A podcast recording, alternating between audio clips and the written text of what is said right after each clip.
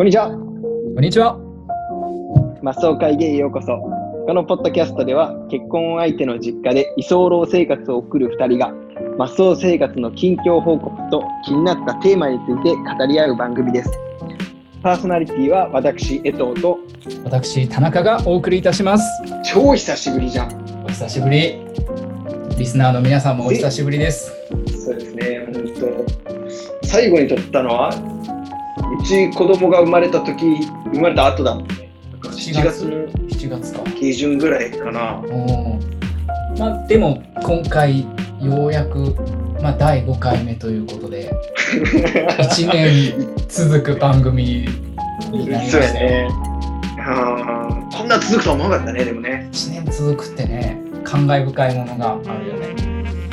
継続は力なりって感じだよね。本当記念すべきいっしゅうねん。あ、そのちょうどいちねんになるんだよね、今日で。今日いちねんまえの今日だいいっかいを撮ったっていう、録音した。そう、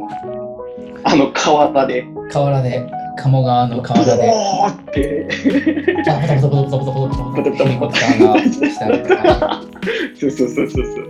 あれからいちねん。そうですね、当時はずっと屋外で収録したんで、うん、そうそう。そん、そんなマスオ会議ですが、実は今日は初の試み、Zoom で Zoom でポッドキャスト収録してます。なんかこう流行りに乗っかってる感すごいよな。うん、流行りに乗っかってる感あるけど、ついさんじゅっぷんぐらい前にふたりともインストールして、ちょっとテストして撮ってるからね。うん。うん、これいちじかんごさ。切ってみて収録をこう確認しようと思った時に実はできてませんでしたが一番こうなんか怖いね。えー、怖いね。いちじかん喋ってっていう。怖いね。シンプルに電話やったやんこれってなる、うん。自分の声しか取れてないとかね。いやかな。どうでしたこのいちねん。このいちねん。うん、このいちねんね。俺はでも特に、うん、環境の変化っていうのはないかな。いまああるというと、あのー、妻が妊娠をしてました。あらあら、はい、そうなんです。え、予定日は予定はどれぐらいなんですか？予定日はね、あのー、先週ちょうどいっしゅうかんまえに行った時に、あのー。次の週には生まれますって言われたので、その今週が、まあ、今日日曜やからさ、うん、生まれるとすると今日なんよ。で今日って俺の誕生日やんすごいな。そうだから、あの今まあ今、ね、ごちょうど昼過ぎぐらいやけどさ、うんうん、あとじゅうにじかん以内に生まれるからね。あ、生まれるんだもん。生まれるよ。生まれるから、 今, 今はズームしてるけど、もしかしたら途中でさ、あの、うん、陣痛来るかもしれないし、破水するかもしれない。そんなもう、うん、真顔で言わなくていい。じゅうにじかん以内に勝負がつく。それさ、でもさ、同じ日に生まれたら間違いなく誕生日会はさ、省略されるよな。省略はされんよ。ふたりで言われる。省略されるよ。あ、そうやね。明日になった時がめんどくさいね。明日になった時がいちにちになるよな。そうだね。明日の時がちょっとどっちかが、うん、まあ俺に合わせてもらうかみたいなとこやね。それは絶対子供に合わせた方がいいと思うけど僕は、うん、性別は性別はね、えーと女の子です。ああ、そうなんだ。女の子欲しかったからさ、うん、嬉しいのよね。てか自分はさ、その男の子と女の子とどっちがよ欲しかったの？欲しかった？うん、どっちが良かった？欲しかった？いや、別にどっちでも良かった。ああ、どっちでもいい。うん。あれは君は？俺はもう断然女の子かな。なんで？なんでやろな。男兄弟で育ってるからかな。それあれやろね。男さんにんって、うん、だったらまあ確かに女。え、それじゃあ実家のお母さんはさ、田中君のお母さんめっちゃ喜んだこと。喜んでるよ。お父さんも、俺のお父さんも喜んでるよ。ああ、そうだね。うん、多分ね、うちの家系も妻の家系も、あの女の子で残念がる感じじゃない、女の子で喜ぶ感じかな。ああ、うん、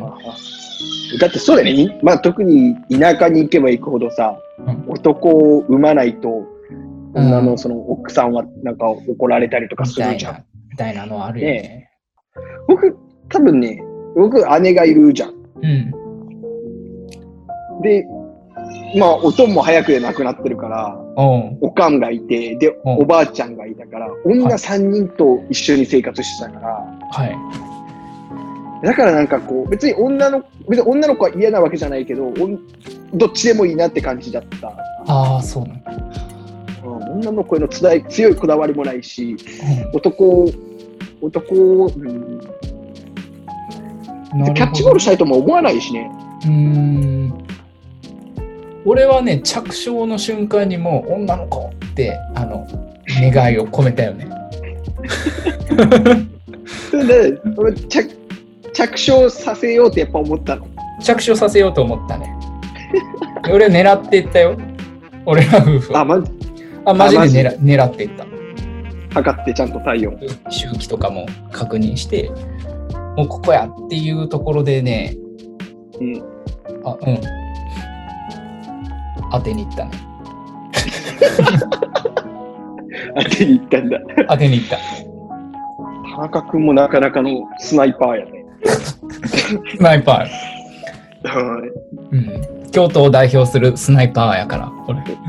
いや、そのその座は僕はちょっと譲れないところがあるけど、まあでもなかなかのスナイパーや。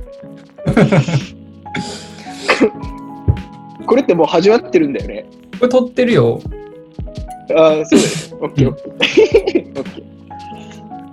あ、僕の話しますわ、ちょっとそしたら。うん。僕、その今ね、このズーム会議でズームでやってるって言ってますけど、うん、実は僕引っ越しまして、はい、とうとうこのポッドキャストのタイトルであるマスオ生活じゃなくなってしまったんですよ。うん、あらま、あらま。タイトル変えんといかんじゃないですか。そうやね。それそれ。問題やと俺も思ってんけど、マスオってもう俺だけ？そう、残念ながらマスオお前だけやし、丸メガネもお前だけ。俺別に丸メガネもかけてないから、俺マス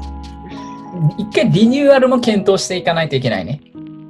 そうやね。まあまあ、ゆくゆく、 ゆくは、うんうん、まあその話はもうの後ほどするかしないか、まあ置いといて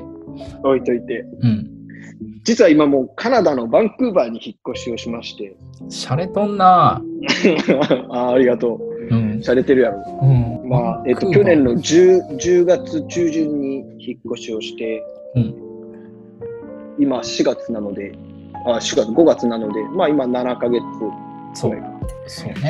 そうね。っていうかだいごかいをさ取るつもりだったんだよね、その京都にいるときにね。そうだね。でも、うん、なかなかタイミングも合わず、それこそあったけどね、この前その、ね、僕カナダに行く前に福岡に一緒に結婚式に、友達の結婚式に行ったし。ああ、確かに結婚式には一緒に友達のに行ったけど、まあ、取れないままカナダに行ってしまって、うん、そ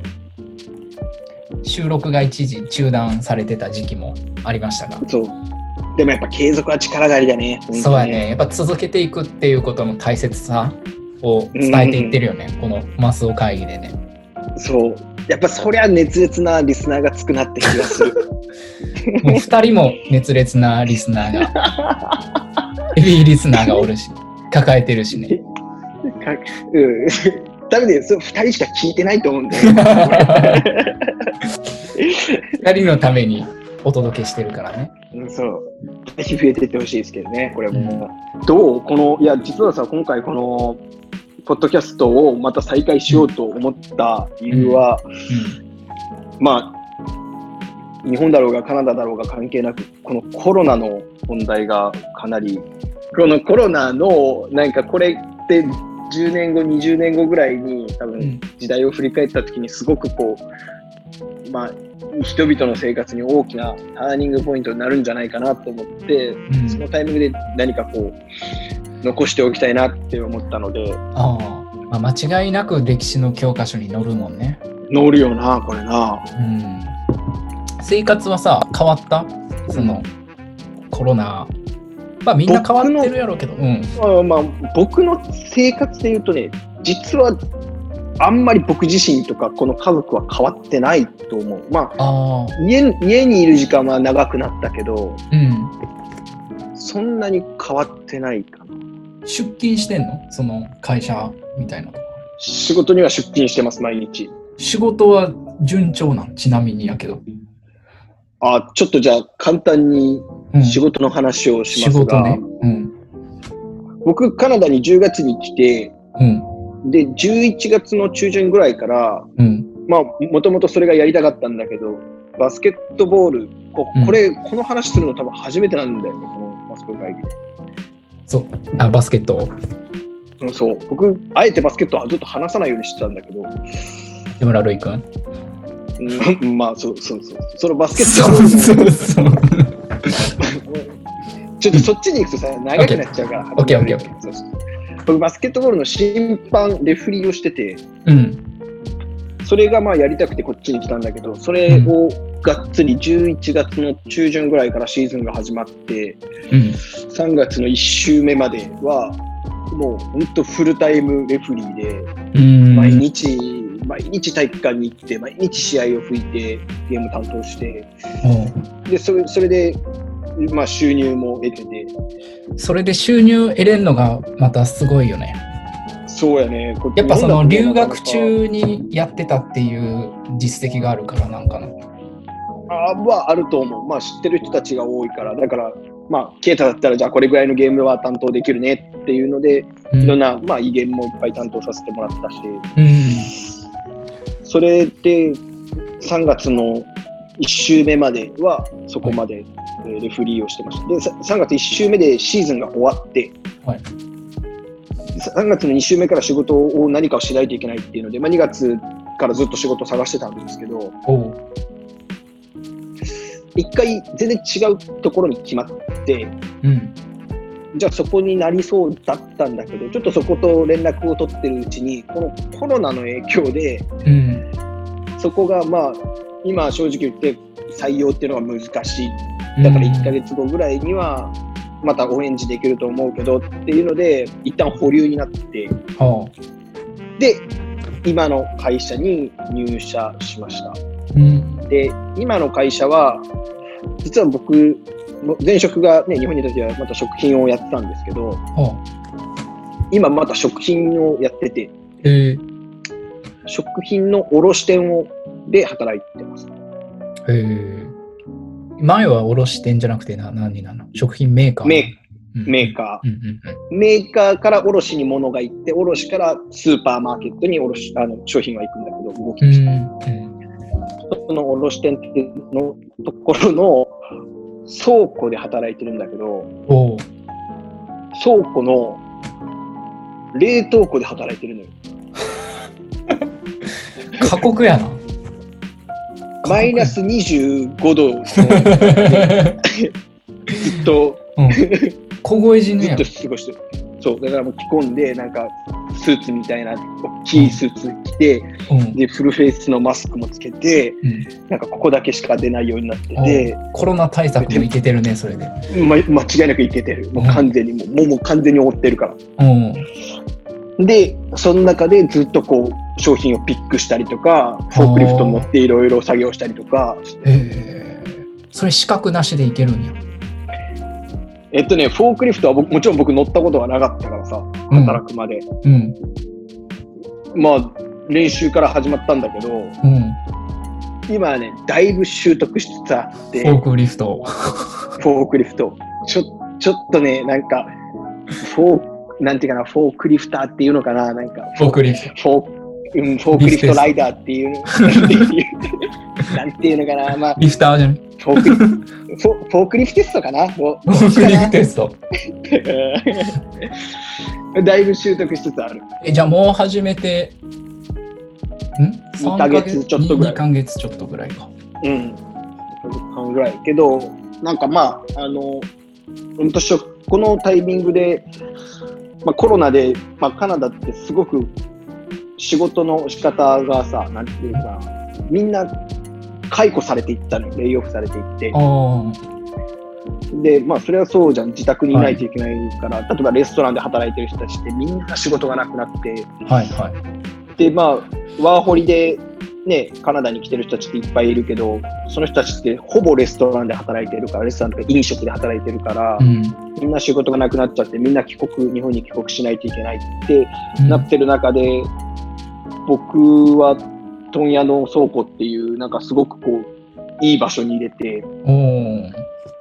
なんか運が良かったなって思う。で、仕事も食品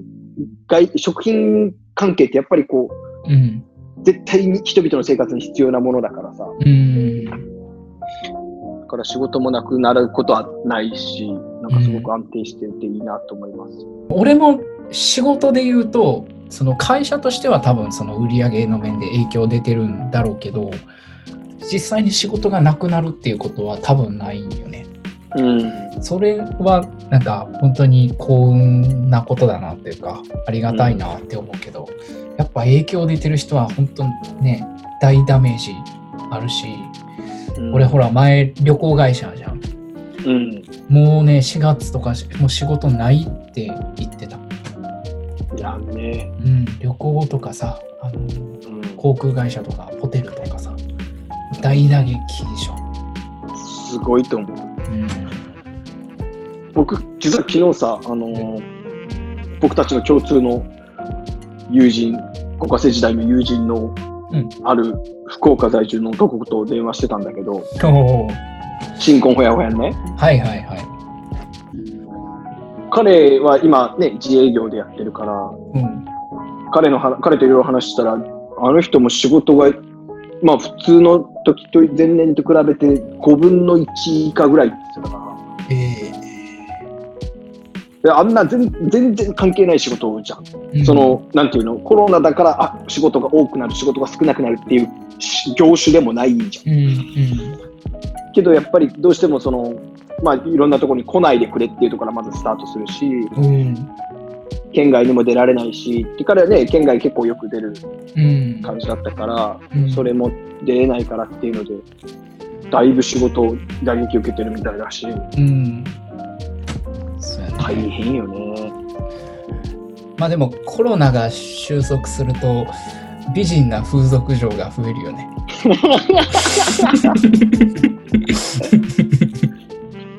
すごいよね。これはカットしないといかんな。あかん。これダメかな。カットしないと。俺さ、いや俺ね、俺こんこれこれってななんでそんな問題なの？俺。うん俺もね考えたけど、うん、そんな問題かなでしょ俺、うん、あんまりこれに対して の, その世間が袋叩きにする意味が分からなくて、うん、例えばさ聞いたあラジオ自体を、うんうん、聞いてない聞いてないあ聞いてない、うん、だから僕はネット上のそのなんていうの発言の近距離でしか見てないからさニュースで、うん、そうそうそうそうそうけどそのなんていうのお金がないからっていう話でしょ、うんうんうん、だからあ綺麗な人とかも風俗とかで働かないといけないから、うん、っていう話だよね。そうねそんな問題かね。逆にさあのー、例えば簡単に始められる例えば今の状況だったら Uber Eats とかさそういう宅配は需要があるわけじゃん、うん、そっちに美人な人が届けてくれるようになるかもですねって言ったら OK だったのかみたいになるとさ職業的に風俗とかそういう仕事をなんか特別、特別視っていうか逆に差別したんじゃないかみたいな考え方もできるしね、うん、あと例えば、まあ、岡村さんっていう人間じゃない方で言うと、うん、大久保佳代子さんとかがさ、うん、若いホストかっこいいホストが増えるわねって言ったら、うん、同じぐらい叩かれるのかっていうそうね発言の趣旨としては多分一緒になる一緒じゃんそうそうそうでまあホストと風俗っていうその違いはあれどで、まあ、ホストじゃなくてなんか女性向けの風俗でもいいと思うんだけど、うん、女性向けの風俗にイケメンが増えるよねって言ったらこんだけ叩かれるのかなって思って、そんな叩かれない気がするから、なんかこう、揚げ足取りとまでは言わないけど。そうね、俺は音声を聞くと、悪意はないんよね。あの、うん、本当皆さん頑張りましょうみたいな感じで喋ってたから、うん、なんかバカにしてるとか、あの、うん、なんだろう、そういう意図は全く発言の中にないからさ、そういう言葉尻だけを捉えて叩いてるっていう人たちもいるやろね。あの実際の音声、うん、聞いてなくてニュースになってるって、うん、そんな感じじゃなかったけどね。うーん。うん、なんかまあまあ今なんていうかな、多分国の中でみんな揚げ足取りになってると思うし、それぐらいカリカリしてるし、まあ厳しい状況なのは間違いない、うん、そういう時こそこうなんていうかな、自分が他人に対して与える言動とかは気をつけないとなとは思うよね。うーん、まあ揚げ足取らには俺はならないようにしようかなって思う。間違いない。どうや、貴景勝は。どうや、貴景勝。おいや、大相撲それこそコロナね、力士が一人亡くなったから。あ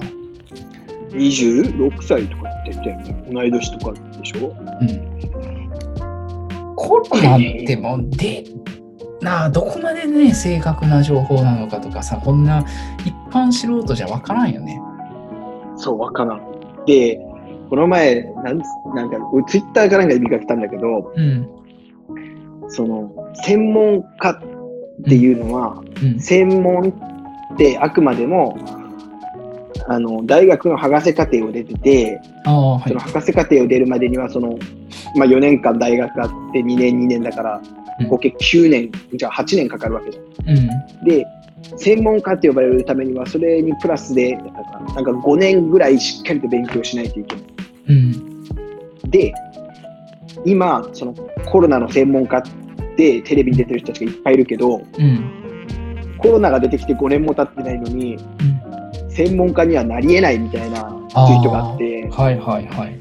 なんかやっぱ確かにその通りだなと思って、なんかこういろんな人がいろんなことを言っていろんなんていうかな、まあ、テレビに出てる人たちだからそれなりに権威のある人たちだけど、うん、もうもはや こ, この状況になったら何が正しいか分かんないしねえ、まあ政治家の人たちって多分前に進めないといけないっていうのはもう事実で、大阪の吉村知事とかってすごいなって思うけど、うん、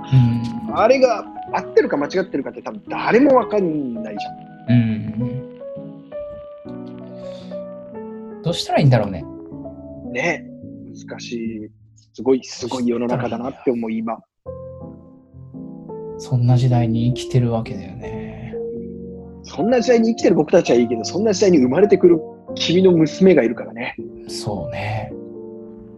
どうするの？出産立ち会うの？出産立ち会えねえのよ。え、なんで？あの、いやもうなんか病院によってはね、立ち会えるとこもあんのかな。ただ俺らがもう家からじゅっぷんぐらいの、もうじゅっぷんもないな、車でごふんぐらいのところにある産婦人科にかかってるんだけど、そこはもう全面禁止立ち会いっていうか、あのそういう本人以外出入り禁止なんよ。それはコロナで？コロナの影響で。だからもうね、いっかげつにかげつくらい俺もう送り迎えだけしてるし。マジか。そう。だからオンラインで立ち会いますよ。あ、オンラインで見れるんだ。オンラインで立ち会えるからそのつもりではいるけど、うん、やっぱまあ違うよね。実際にいるのといないのじゃ。でもなんかたそのオンラインすらできなかったらさ、うん、あの俺は送って行って家に帰ってただ連絡を待つのみじゃん。そのライブ感なしやん。出産の。なんかそれは嫌やからオンラインでも立ち会おうと思ってるけど、でも今日あとだってじゅうにじかん以内に生まれるわけでしょうちの娘は。だけわけでしょって言われても知らんけどまあ生まれてくるのも楽しみやけど、うん、昨日なかなか陣痛来なかったからさ、の妻と一緒にこう陣痛来た場合のなんか避難訓練みたいなイメージトレーニングをふたりでやってたんよ。陣痛来たってなったらじゃあ何するかって、俺はまず冷蔵庫にあるあのだからを凍らせてるのがあるからそれを出して風呂にある石鹸を取ってこの袋に入れてしまいますみたいな、そういうフローをさあのやってたんよ。すごいな、うん、でじゃあ寝るかってなって寝るときにあなんか夫婦ふたりだけでこんなダラダラして楽しめるのはあもうこれ最後になるかもしれんなって、うん、生まれてきたらやっぱね、子供のことを絶対考えるようになるしさ、うん、そうなんやろうなって思って昨日の夜は寝たね。あそうやね。生活が変わるじゃん。結婚ももちろん変わるけどさ、付き合ってた頃の延長的な要素もあるでしょ、うん、だから結婚より人生変わるよなとか思ってんだよね。変わるやろね。自分はなんかまあ、生活はもちろん変わったやろうけどさ、そういう自分自身の変化とかあるの？えー、ないないないことはない。どうやろうね。まあかもともと子供ってそんな好きじゃなかったんだけど、おまああやし方もわかんないし、なんかすぐ泣くし、うんうん、なんか嫌だなってすら思ってたけど、うん、今やっぱ可愛いなと思うね。ど, ど, どんどんどんどん可愛くなって生まれてきた瞬間も可愛かったし、うん、その大きくなりにつれてどんどんどんどん可愛くなっていくし、ただ生まれてきた時が一番可愛くなかったかってそういうわけじゃなくて、ずっと一番がなんか、うん、更新されていくみたいな。そうそうあるね。しかも今さちょうどいっさいになるぐらいだからさ、顔に表情出てきたりさ、うん、ちょっとこっちになんか顔もわかんのかな、お父さんお母さんってのがわかり始める感じ。うん、わかってると思う。うん。どんどん可愛くなっていくよね。やるね。まあそれこそ言葉とかもちょっとずつ今出てき始めてね、なんか歌歌ったり、歌歌うの。みたいな感じだけど。なんかかんか言ってるのよ。で多分、うん、彼女の中では言ってるんだろうね。うん。で、いつも寝るときにはあの、うん、蜂のなんかおもちゃみたいなやつを与えてて、これは寝るときにしかそのおもちゃは与えないし、ああ寝るときはそのおもちゃしか与えないのよ。ああ、寝るときのトリガーみたいなのを作ってるんや。そうそうそうそう。これで、うん、寝るんやでみたいな。そう、これを、これを見るとき、これを触るときはもう寝るときやでっていう感じで渡してるんやけど、それ蜂さんって呼んでるの。まあ蜂やから。うん。で、蜂さん、蜂さんって言ったらなんか、なんか、えー、もう消える声やけど、なんかでも言いたいんやろなみたいな、えー。もうずっと家でしょ、赤ちゃん。そうやね。だからそうあのコロナがあるからさ、本当だったらあのなんていうのコミュニティセンターみたいなところで、うん、あの奥さんが連れて行ってみんなで遊ばせようみたいな感じでいろいろ考えてたんだけど、うん、残念ながらコロナが広まっちゃったからちょっと今は家にずっといますね。ああ。でもまあ今さ日本もだけど感染者数がだいぶ減ってきてるじゃん、いちにちの。うん。まあここからねあの緊急事態宣言解除していった時にどうなるかはさておきさ、一応減ってはいるからどうなんだろうね。あでもなんかこう知らず知らずのうちに抗体を持ってる気もするよね。こんだけ広がってるんだから。生き残った人たちはもう抗体持ってたみたいな。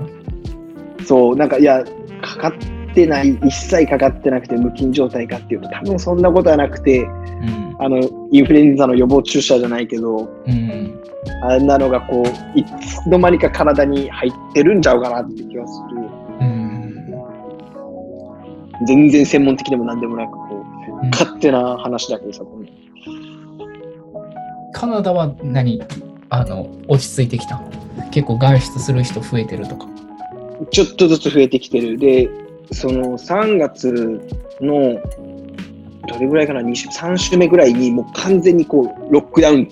うん、よく言うね。みたいな感じになって、うん、もちろん通勤なんてしない、みんな政治しなかったし、僕は会社からなんていうの文書を出されて警察に何か言われた時にはこれを見せなさいってぐらい、うん、もう街で歩く人っていなかったし、うん、お店も全部閉まっててスーパーだけ、うん、でスーパーもすごい人数制限して入れないようにしてみたいな感じでやってたのから比べると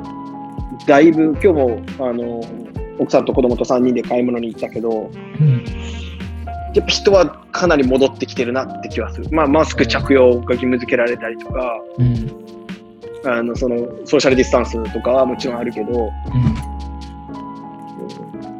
だいぶこうなんかバックトゥーノーマルになりつつあるなとは思う。日本もそんな感じじゃないの？このゴールデンウィーク明け。そうだね、まあ、ちょっとずつ人出始めてる感じはあるね。でも俺も在宅ワークやしさ、あのあ在宅でできるんだ。在宅で今仕事してんのよ。だからあのマジで外出てないよね。なんかちょっと散歩に出たぐらいだから、うん、京都市内どうなってるかとか大阪市内どんな感じとか、うん、電車に乗るとこんな風景になってたかみたいなのが全く見てないから、外の状況がどうなってるかっていうと、もう買い物行った時ぐらいかな、見てるのは。うん。なんかコロナの話してると笑うタイミングってねえな。じゃあ面白い話する。いいよ、面白い話。こういう、こういう状況だからこそ。うん、そうやね。最近あった面白い話。僕からでいい？おう、うん。まあ、マイナスにじゅうごどの中で俺働いてんねんやけどさ、うん、まあむっちゃ寒いねんか、うん、で倉庫の中に、うん、えっとね僕含めてごにんで働いてるの、倉庫の中は、うんうん、でひとりは、えーと、日本人で、うん、もうひとりは台湾人で、うんもう一人はインド人で、うん、もう一人はカナダ人だね、うんうんうん、で、プラス僕みたいな感じで、うん、で、まあ、そのカナダ人の彼は、うん、まあ、どんくさい人なのけど、歴はものすごく長くて、うんまあ、いろ、いろんなことを知ってるんだけど、うん、けど、遅いのよ、なんかどん、どんくさいのよ、うん、でフォークリフトに乗ってて彼がフォークリフトに乗るとなんかこうギーとかバコンとかグシャとかなんか商品とかそのパレットってあの木の板があるんだけど、うん、が割れる音とかなんかもう商品が潰れる音とかがよくこうする感じだったの、うん、それでけどまあ長いことやってるからベテランさんだし、うん、まあね尊敬ももちろんしてる感じだったんだけど、ある日あの仕事をしてたら、うん、こう彼がフォークリフトに乗っててああやっぱ相変わらず危ねえなとかって思ってたんだけど、うん、こう棚のに結構高い、まあ、いちメ最初いち段目がいちメートルはちじゅう、ごじゅうぐらいかな、いちメートルごじゅうぐらいあって、うんうん、もうちょっとあるわ、いちメートルはちじゅうぐらいだ、いちメートルはちじゅうぐらいの棚があって、うん、その上にまたにメートルぐらい棚があって、にメートルの棚があった、にメートルの棚があって、だから合計でじゅうメートルぐらい棚がいっぱいあるの。で、それを全部フォークリフトで物を取っていくんだけど、うん、場に、うん、なんかこう、棚の奥にパレットを押しすぎて、反対側からパレットごと商品がなんかこう落っこちるっていう事件が起きて、おそれで、まあ、それ見たときになんか彼はなんかおーまたやってしまったぜみたいななんか普通なのやっちゃったよみたいな。で僕はこう普通に見たらじゃあ OK あのこうやって戻していくからはいじゃあ一緒にやってみたいな感じでなんか僕も手伝わないといけないのとかと思って手伝ってたんだけど、うん、でもぐちゃってなった商品もある、それもなんかこうしれっとして戻してたね彼は、うんうん、そ, んそれぐらいそのフォークリフトが下手くそな彼だったんだけど、うんある日、まあ、次の日かな、次の次の日ぐらいまた乗ってて、あまた乗ってるわと、ここ危ないな、怖いなと思ってて、一番高いところも商品を取ってたから、あもう危ないのになとかって思ってて、僕もちょっとこう、外に出てたのよ。うん、で、じって、まあ、待ってたんだけど、フォークリフトが終わるのを。そしたらなんかこう、って、うん、おーん、おーん、おーんってなって、で、いつもこう、じゅうメートルをにじゅうびょうぐらいかけて歩く彼が、うん、ちょっと小走りでタッタッタッタッってどっか行ったのよ。で、これはなんかあったの、ただごとじゃないなと思って、それで、パッてこう、フリーザーの中に入ったんですよ、冷凍庫の中に入ったら、うん、あの天井のスプリンクラーにフォークリフトぶつけてて、うん、そのスプリンクラーが ぶ, ぶっ壊れててか壊れて、もう天井から水がブワーッと滝のように滝のようにすごい勢いで出てて、とんでもない勢いで出てて。それでもうそれ慌ててそれ彼は言ったんだけど、うん、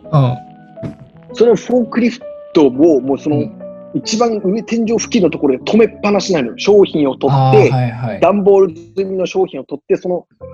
スプリンクラーの間近なところでそれを止めっぱなしにしてるから、うん、なんかもうなんていうのブワーってなってるんだけど、うん、ブワーって当たったその段ボールに弾かれてこうなんかふわーってわかる。あ綺麗な傘みたいな感じ、水の傘が出来上がってる感じで、まあ、もちろんこう、ね、マイナスイオン的にもさ、わーってこうなってるんだけど、うん、そう、まあ、もちろんそれでももう笑ってしまったんだけどさ、うんうん、も思わず笑ってしまったらなんかもう言わんこっちゃないっていうのもあるし、こんな水出んねやっていうのもあるし、その小走りしてるのもなんか面白かったし、あ傘みたいにね、水飛んでるのもね、飛んでるのも面白いし。で面白かったけど、それでちょっとして気づいたのは、うん、自分がいる世界はマイナスにじゅうごどだから、うん、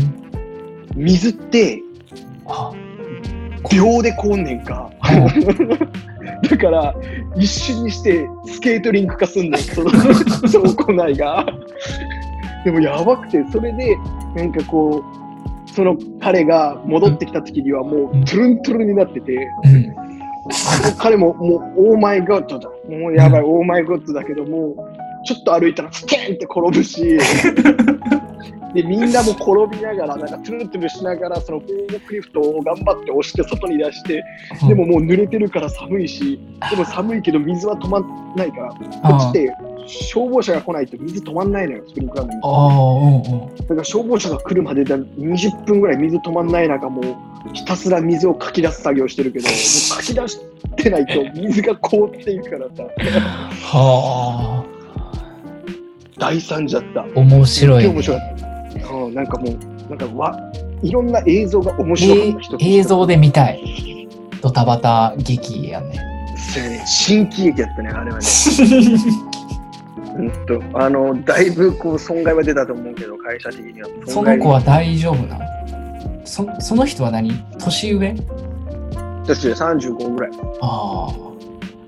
あ危なっかしい。全然大丈夫、うん、全然大丈夫。彼はだってこう、まあ、そのちょうどコロナの影響で仕事中に暇になってた時だったから、うん、あこれがなかったら金曜日はすごく暇だったね全然全然懲りてねえなこいつって余裕やないやいやいや、だから大丈夫だよ。不注意で言うとね、俺もね、うん、俺自身の不注意が多いんや。もう、ま、ちょっと前やけど、あの本屋に行こうと思って、うん、で歩いまあ駅まで歩いて行ってたら、あメガネ忘れたわと思ってさ、うん、あのメガネかけてないとわからんと思うけど、本屋でメガネないって結構困るんよ。背拍子をこう探していくからね。だから、うん、あメガネないと見えんからあかんわって思って、あの一回家に帰ったのね。でメガネ探しまくってたらなくてさ、パッて気づいたら俺欠けてたんよ。やば。何そのこうよくあるメガネの人の話。メガネを頭にとかじゃない。メガネを欠けてたんよ。あね、えじゃあもう視力が落ちてるってこと？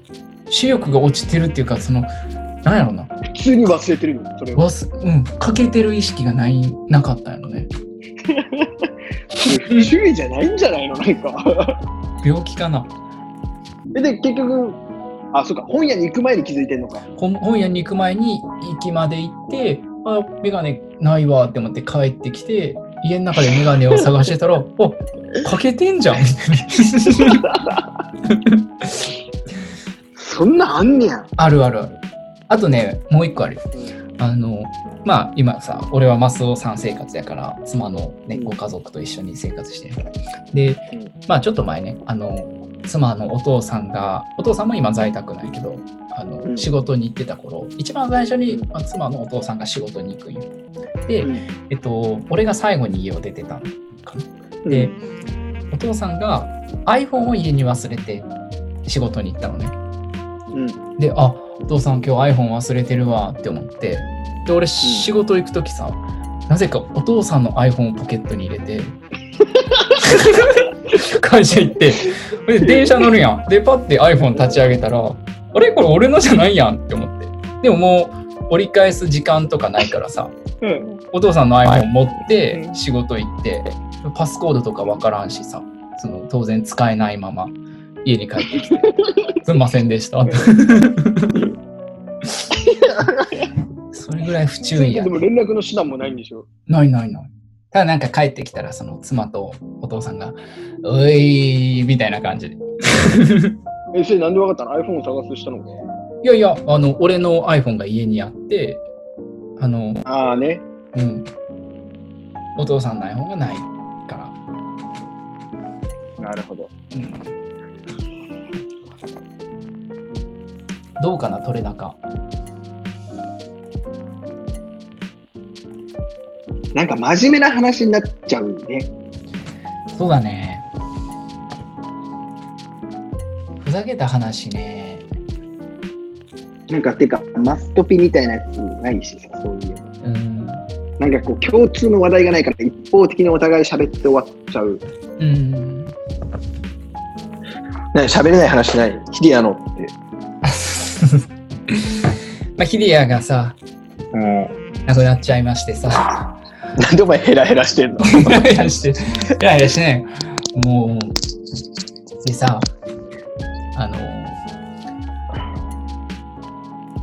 やっぱ前々からさ、あの俺らで喋ってたけど、やっぱ笑っちゃいけない場面って笑いそうになるっていうのがあるじゃん。うん、もうさすがにさすがに不謹慎じゃない？大丈夫大丈夫大丈夫大丈夫。こらえたこらえた。こらえたんやけど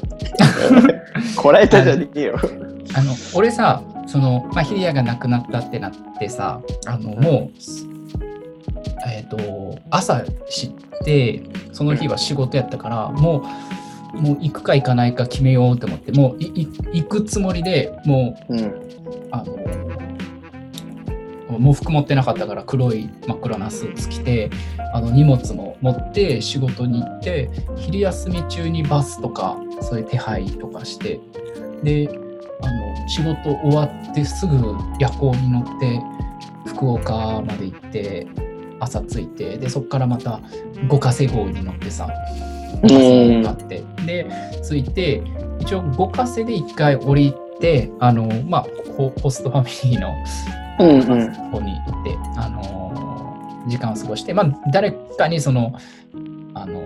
お通夜の会場まで送ってもらわないといけなかったから、うん、まあ、そこはコウスケに連絡してさ、あいつは鹿児島から来てたから、うん、まあ、拾ってもらうように話をしててさ、うん、で俺さ、もう飛び飛び込みっていうか、もう飛んでいったから数珠とか持ってなかったのさ、うん、で数珠とかいるよなみたいな、であいつが買ってくるわみたいな、で、うん、俺あいつがね、どういう相場とかわからんみたいな、うん、で俺が一応まあ業務用の数珠じゃなければいいんじゃないみたいな業務用ってなんなん？いや、めっちゃでかいか、めっちゃ数珠が多いやつよねみたいな話をして、で会場に行くじゃん、うん、そしたらさ、まあもうほんとあのもうほんと笑えない雰囲気を。そうやそうやそうや、うん、さあね、真ん中にねお坊さんがおってね、うん、完全に業務用の地図持ってた時はねちょっと笑ったね。業務用や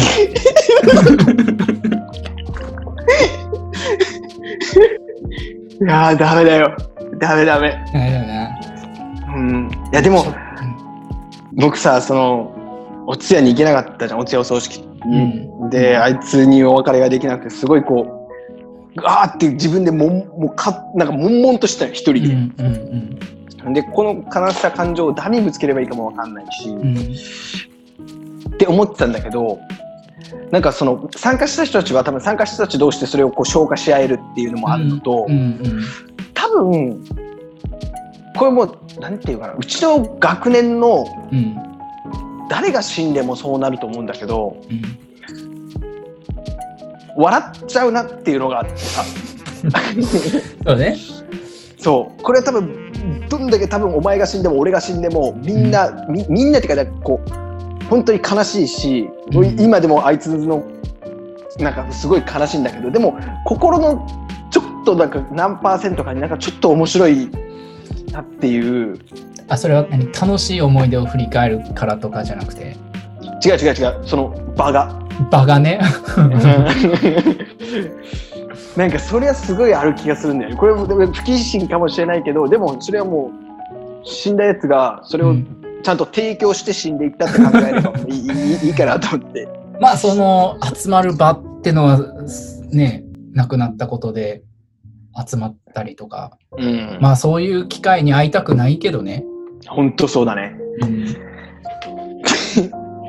けどね、そんな笑ってはいけない空間ってさ、もう絶対俺その話を聞く前にもうなんか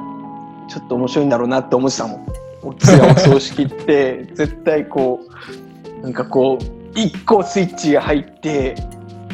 わかる、あの笑っちゃいけない空気感の中でこうっていうのが入ったらもう多分連鎖になってみんなで多分死ぬんだろうなと思う死ぬって不謹慎な言葉だけどさ、うん、みんなでもうやばいんだろうなと思って、うん、これはねどうだろうね、笑ってほしいっていうかパーティーにしてほしいねお別れパーティーに、うん、そうだね。けど俺その奥さんと話してたんだけど、人の死のこととかでね、うん、もしかしたら、うん、人間って今まあこの人間の世界ではさ、長生きしたらすごいねよかったねってなるけど、うん、意外とこの死後の世界では、うん、早く来た方が、うん、偉いっていう賢いみたいな感じの扱いを受けるんじゃないかっていう。なるほど、死後の世界に行った時に先輩になれるからね。そう、かつなんかもしかしたらこう人間って、まあ、例えばにひゃくねんの中で何回人間ができるか、死んだらすぐ次の人間としてスタートっていうので、うん、その回数が多ければ多いほど強いって考えたら、例えばひゃくさいまで生きた人ってにかいしかできないわけじゃん、にひゃくねん、うんうんうん、けど今死んだら、うん、まあ、にじゅうごと考えた時にはちかいできるんやで、はの方がランクとしてはなんか最上位に位置するみたいなそのこの人生の人生っていうか、ね、ルールが明確化されてないからさ、俺らはどういう戦い方をしたらその最後勝てんのかっていうのが分かんないんだよね。分かんない。なんとなくさ、お金を稼いだ方がとかさ、うん、いや有名になったらみたいなところに行きがちだけど、じゃあそれがこの世の中のルールですかってなると、それはまだみんな知らないもんね。知らない、うん、でそれを死後の人たちはバカやねって笑ってて、早く死ねばいっちゃがって言ってるかもしれん、宮崎弁で早く死ねばいっちゃがって、そうそうそう、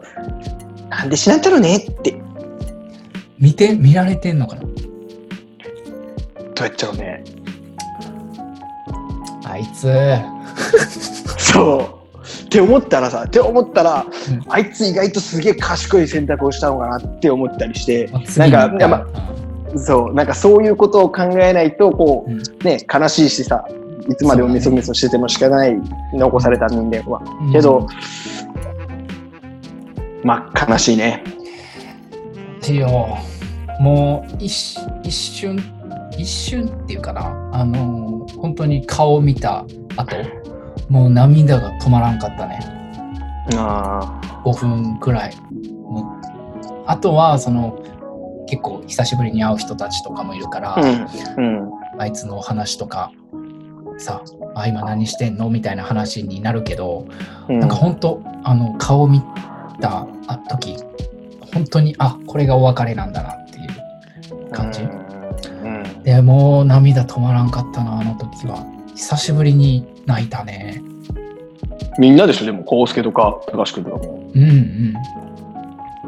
それこそ康介とかの涙ってもう何年見てないんだってか見たことあんのかぐらいの勢いやけどあいつ涙流すんだな。うん、うん、そうね。けど悲しいよね。なんか だ, だからもうそうだよ。やっぱ早く死んだ方がいい。何説やねんそれなんかそんなのを考えてる。あのー、話戻っちゃうけど、亡くなって全員じゃないけど集まったじゃん。うん。だから、ま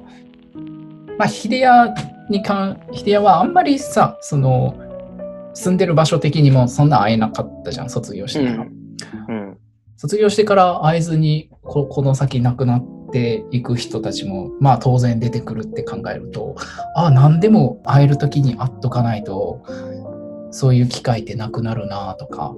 うん、今こうやってみんなみんな集まれてさ喋ってる人たちもね、いつ自分さえもいつ死んでしまうかわかんない、もしかしたらあの時が最後になるかもとか、これが最後になるかもしれないなって思うと、ちゃんとみんなと楽しく話をして、ちゃんとなんかその時のお別れをして締めくくらんと後悔するなって思ったね。うん、なんとなくじゃなくてね、またねみたいな感じで、ちゃんちゃんとまたちゃんと会おうねって言って、うんうん、っていうのをしていく、まあまさに一期一会みたいなとこ。うん、以上。まさに一期一会みたいなとこだね。まさに一期一会ですよ。だってもうこの会話終わった後さ、君明日明後日投資してるかもしれんやなんかの事故でねフォークリフトでスプリンクラーに打たれてそうそうそうそうそうだよね。てかこれめっちゃ音声いいしあれだね、これがレコーディングできるのもいいね。撮れてんのか知らんけど撮れてんのか知らんけどこれこれほんといちじかんはん撮って撮れないからゼロの可能性あるから大丈夫。こんなもうずっと雑談してるような感じだけど、これまあとりあえずリハビリがてらということでいいですかね。そうだね、うん、また 第, だいろっかいもあるかもしれないしね。やるよ。だってこあのできるもん、うん、できるできる。あのぜひあの俺の娘生まれた回、そうやね、やろう。撮りましょう。そうそうそう。だから僕のだいよんかいの後の特別回でこれがだいごかいでしょ、うん、でそのだいごかいの後まあ多分だいごかいの後その君の特別回になると思うんで、それを入れてまた平常運転だいろっかいからねやっていきましょう。じゃあでは本日もご視聴いただきありがとうございました。またじゃあ次回はねだいごかいじゃない、えー、だいろっかいの前の特別編ということでその時にぜひお会いしましょう、うん、はい。無事生まれることを本当祈ってます。ありがとうございます。それでは、まあ、コロナ大変だと思いますが乗り越えましょう。皆さんお元気でまた次回お元気でお会いしましょう。バイバーイ。バイバーイ。